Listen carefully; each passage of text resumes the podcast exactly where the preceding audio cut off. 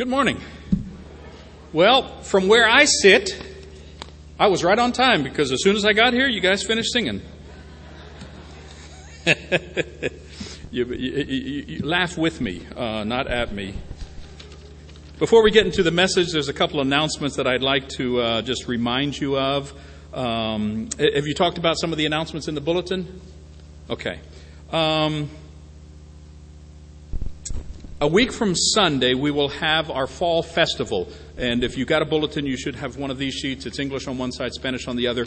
It's going to begin at 5 o'clock with a gourmet meal, hot dogs.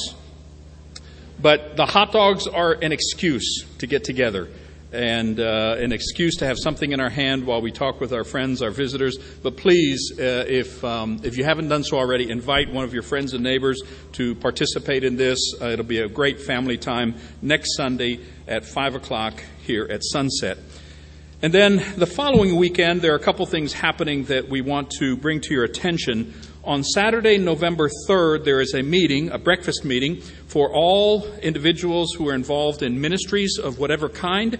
So that will be from 8:30 to 10:30. Breakfast will be served at 8:30, so we invite you to put that on your calendar. And then on November 4th, a week from Sunday, we will be having a special contribution for individuals that have been affected by Hurricane Michael up in the Panhandle. We want to, this will be really our Blessed to be a Blessing donation for this year. That will be November 4th.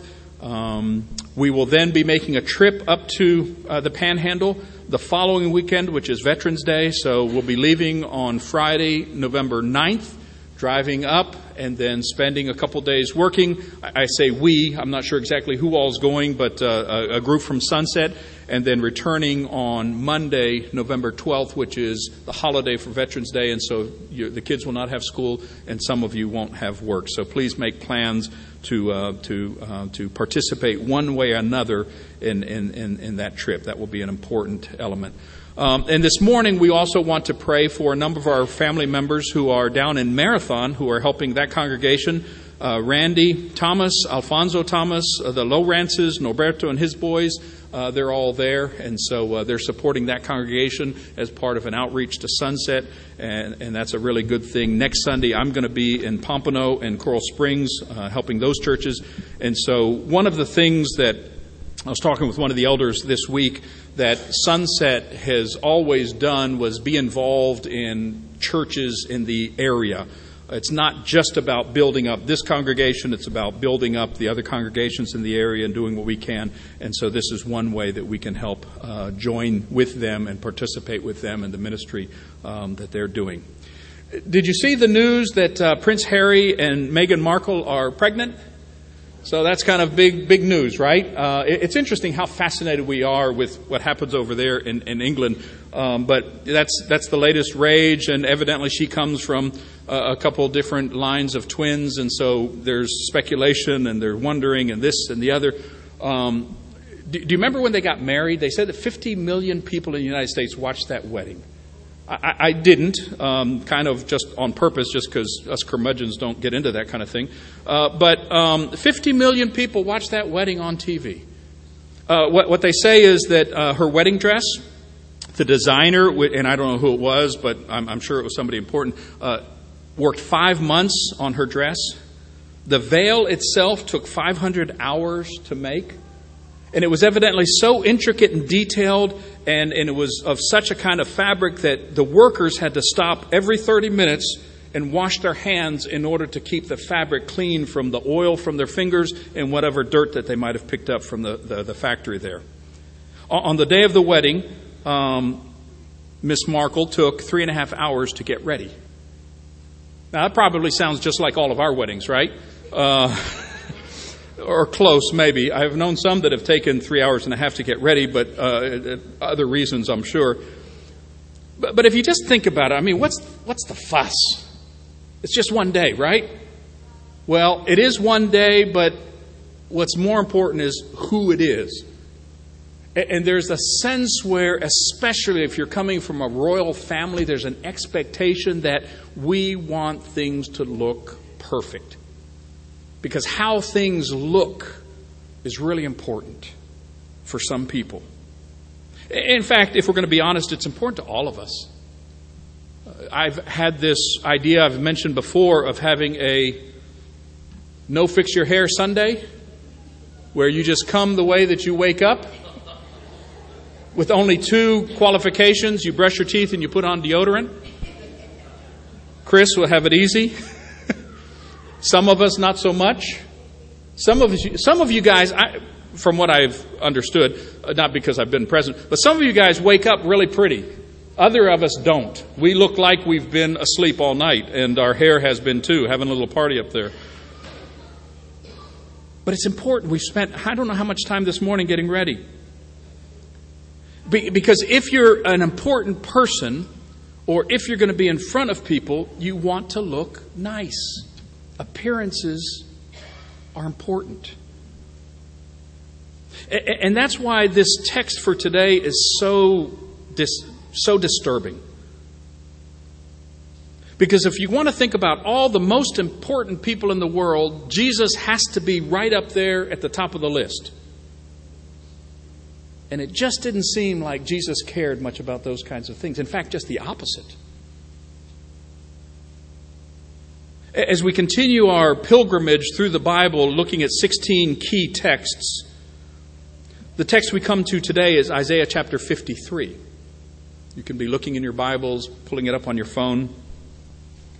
I don't know how familiar you are with the book of Isaiah. Some people call it the gospel of the Old Testament because there are so many mentions and prophecies about Jesus, about the Messiah.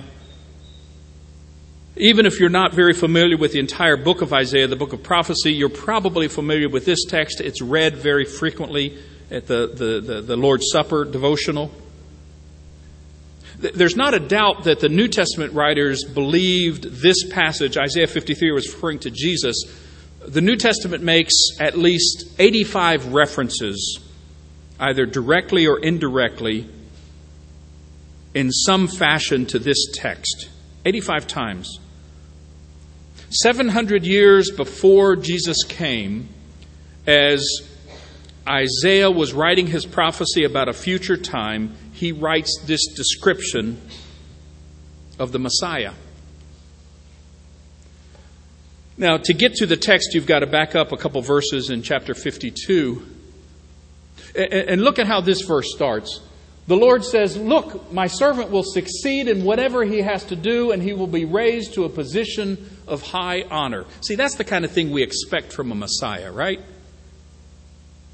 Someone who's going to do his job, who's going to look the part, and he's going to receive the honor that he deserves. The text calls him my servant. This is the fourth and final of the servant songs in the book of Isaiah. 4 different songs dedicated to this servant of the Lord. And the 3 up to this point and this first part of the 4th all point to a servant who is like the son of David. Powerful, royal, has the ability to overcome and to conquer. Exactly what the Israelite people and even us would look for in a Messiah. Someone that garners respect. Someone that demands respect. Someone who wields the scepter in his hand and speaks and acts and looks like authority. But if you know anything about Isaiah 53, you know that that's not what the text is going to say, right? We're going to read it in just a second. But the ancient rabbis, when they were studying these texts and they came across this text, so you know what they did? They came up with a theory that there were 2 messiahs. You had the Messiah, son of David, and he was the strong, conquering. He's going to he's going to take over and be the Messiah. And then you have texts like this that point to a Messiah, maybe like the son of Joseph, who got sold into prison, who lived in prison, and finally overcame his suffering. because they were trying to make some sense of this idea that we have a Messiah who appears to be weak, who appears to be not invincible, but defeatable. We have a Messiah who doesn't stand up for himself. We have a Messiah who gets conquered. Now, it's true that many were shocked when they saw him. He was beaten so badly that he no longer looked like a man. I don't know if you've seen any images that try to be accurate, but there are texts that describe the enemies of Jesus during his trial and leading up to his crucifixion, where they grabbed his beard. And that wasn't just a little stroke, but it's possible that his face was completely disfigured. That's what Isaiah said 700 years ago, that this is what their Messiah would look like. And he's going to startle many nations. Kings will stand speechless in his presence, for they will see what they had not been told. How in the world could this individual be king? They will understand what they haven't heard about. Because who can really believe what we have heard? Who can see into God's great power or see God's great power at work in something like this? He was always close to the Lord. He grew up like a young plant, like a root growing in dry ground. There was nothing special or impressive about the way he looked, nothing we could see that would cause us to like him. People made fun of him, and even his friends left him. He was a man who suffered a lot of pain and suffering. We treated him like someone of no importance, even someone people would not even look at, but turn away from in disgust. The fact is, it was our suffering he took upon himself. He bore our pain. But we thought it was God punishing him, that God was beating him for something he did. But he was being punished for what we did. He was crushed because of our guilt. He took the punishment we deserved, and this brought us peace. We are healed because of his pain. We had all wandered away like sheep. We had gone our own way, and yet the Lord put all our guilt on him. He was treated badly, but he never protested. He never said anything.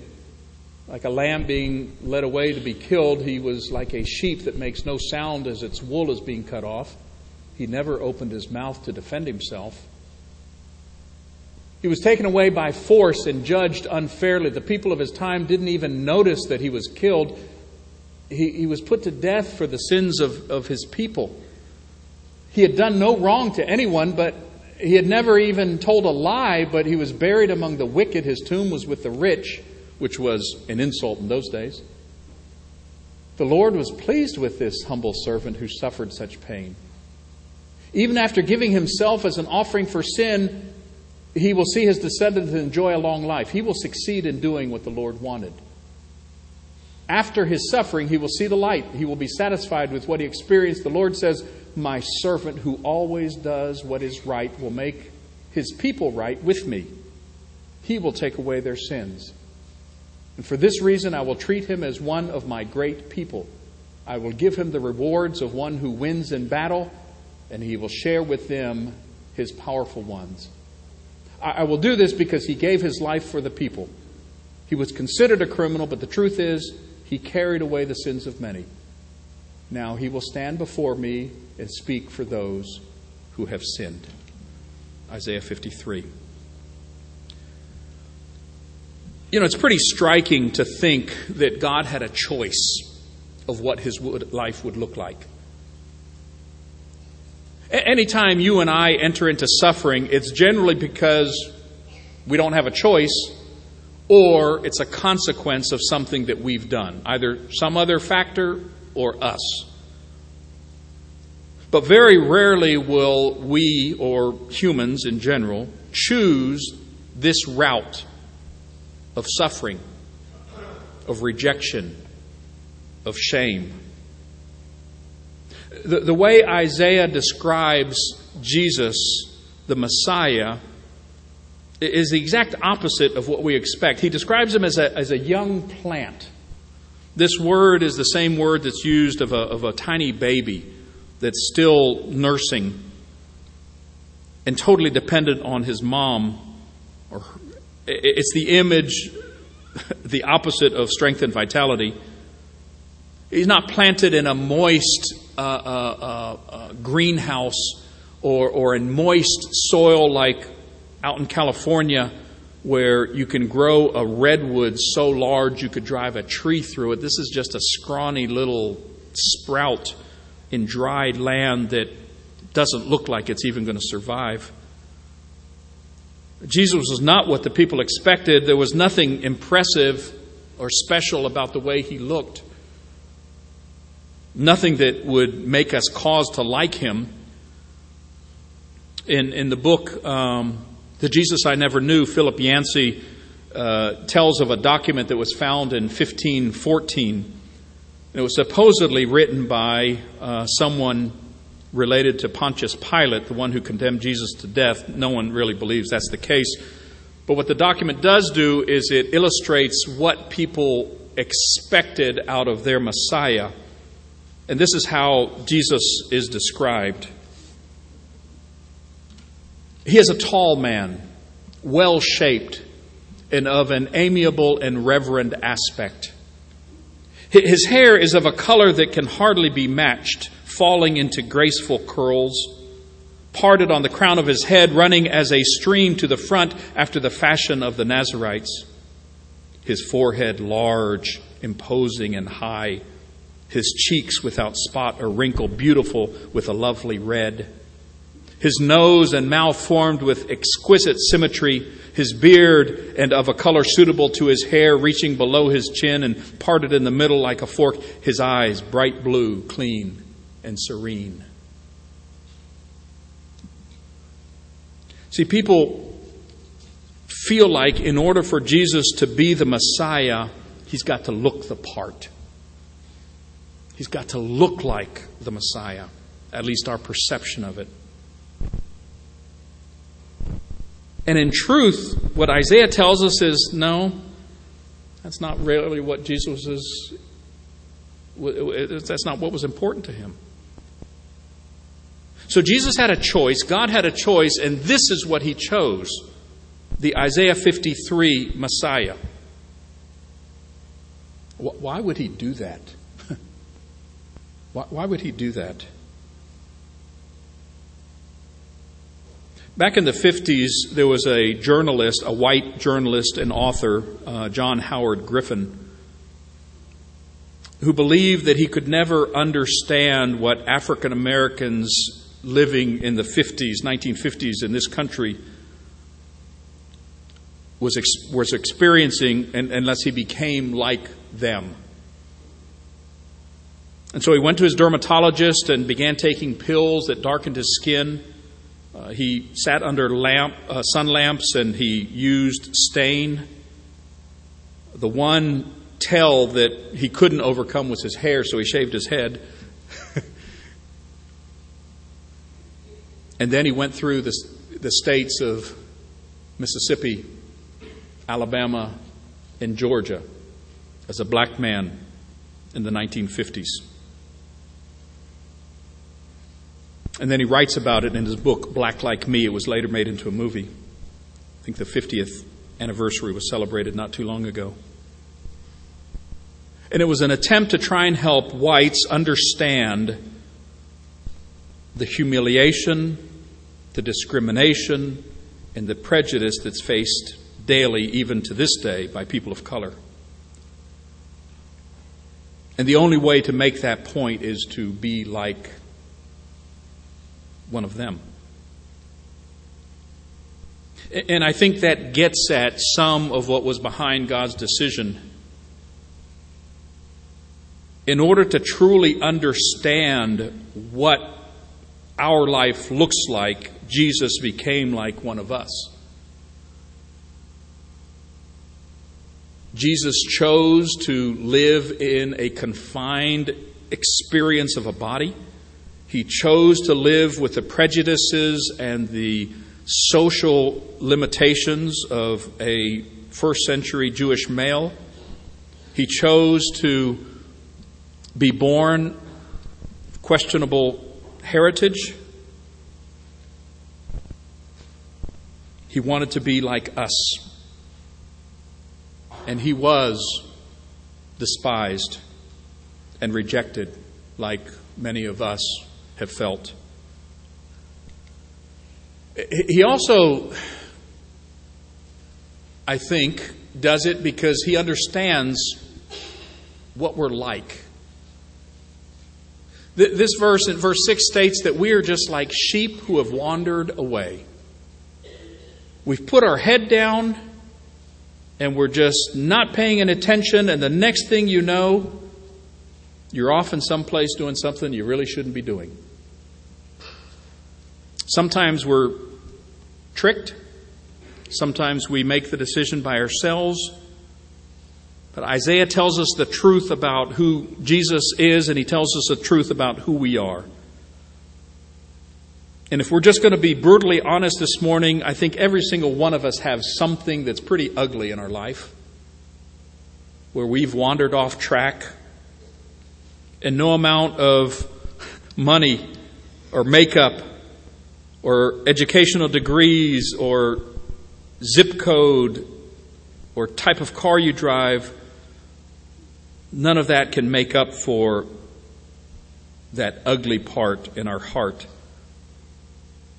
We try to look nice, but some of us fail or succeed more than others. And you know, it's kind of what makes church, if you'll pardon the expression, it kind of makes church fun. Because I don't expect that I'm gathering with a bunch of perfect people. Last thing in my mind. And I hope it's the last thing in your mind when you come and listen to a preacher. Because every single one of us are like sheep that's lost our way. And we try hard. And we think maybe our grades are going to cover it up, or how much money we make, or how much success we have at work, or how much community service we do, or if we're a member of this club or that club or this other. If we think about what Scripture says, church is basically a bunch of sheep that are just lost.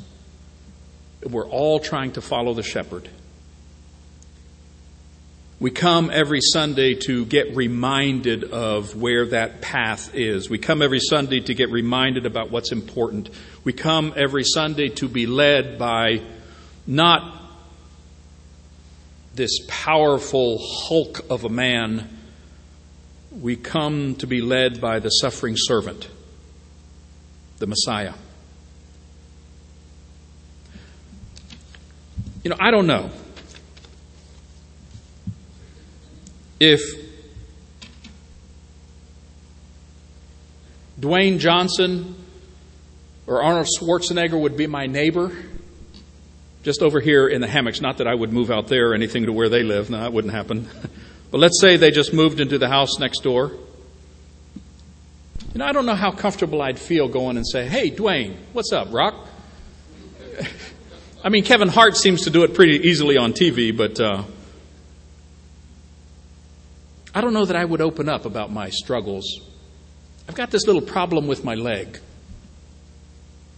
He said, "What? Push it out. Get over it." I don't know what he would say. See, I just can't feel like I would relate to someone like that.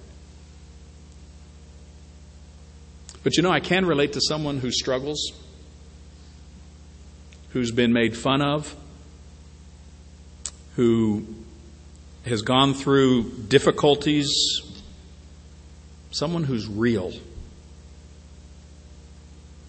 And I think Jesus came in this fashion to be the perfect Messiah for us, because he knows the way. And while he's lived among us and he smells like us and he knows what we're like, he was able to stay true. And as a result, he's able to deal with my weaknesses and sins. There aren't two Messiahs, there's one. And the conquering Lord is the suffering servant. And there are times when I'm attracted to that conquering Lord. But most of the time I'm attracted to the suffering servant who I can just pour my heart out to. And so as we think of a response for this text, I think there's two. One, draw closer to God. Draw closer to God. Do it through prayer, through scripture, through meditation, through reflection. Before you say a word, God knows what's in your heart. He knows where you've been. And the fact that you're still alive means that he's not going to kill you. But then the second thing is draw closer to the church.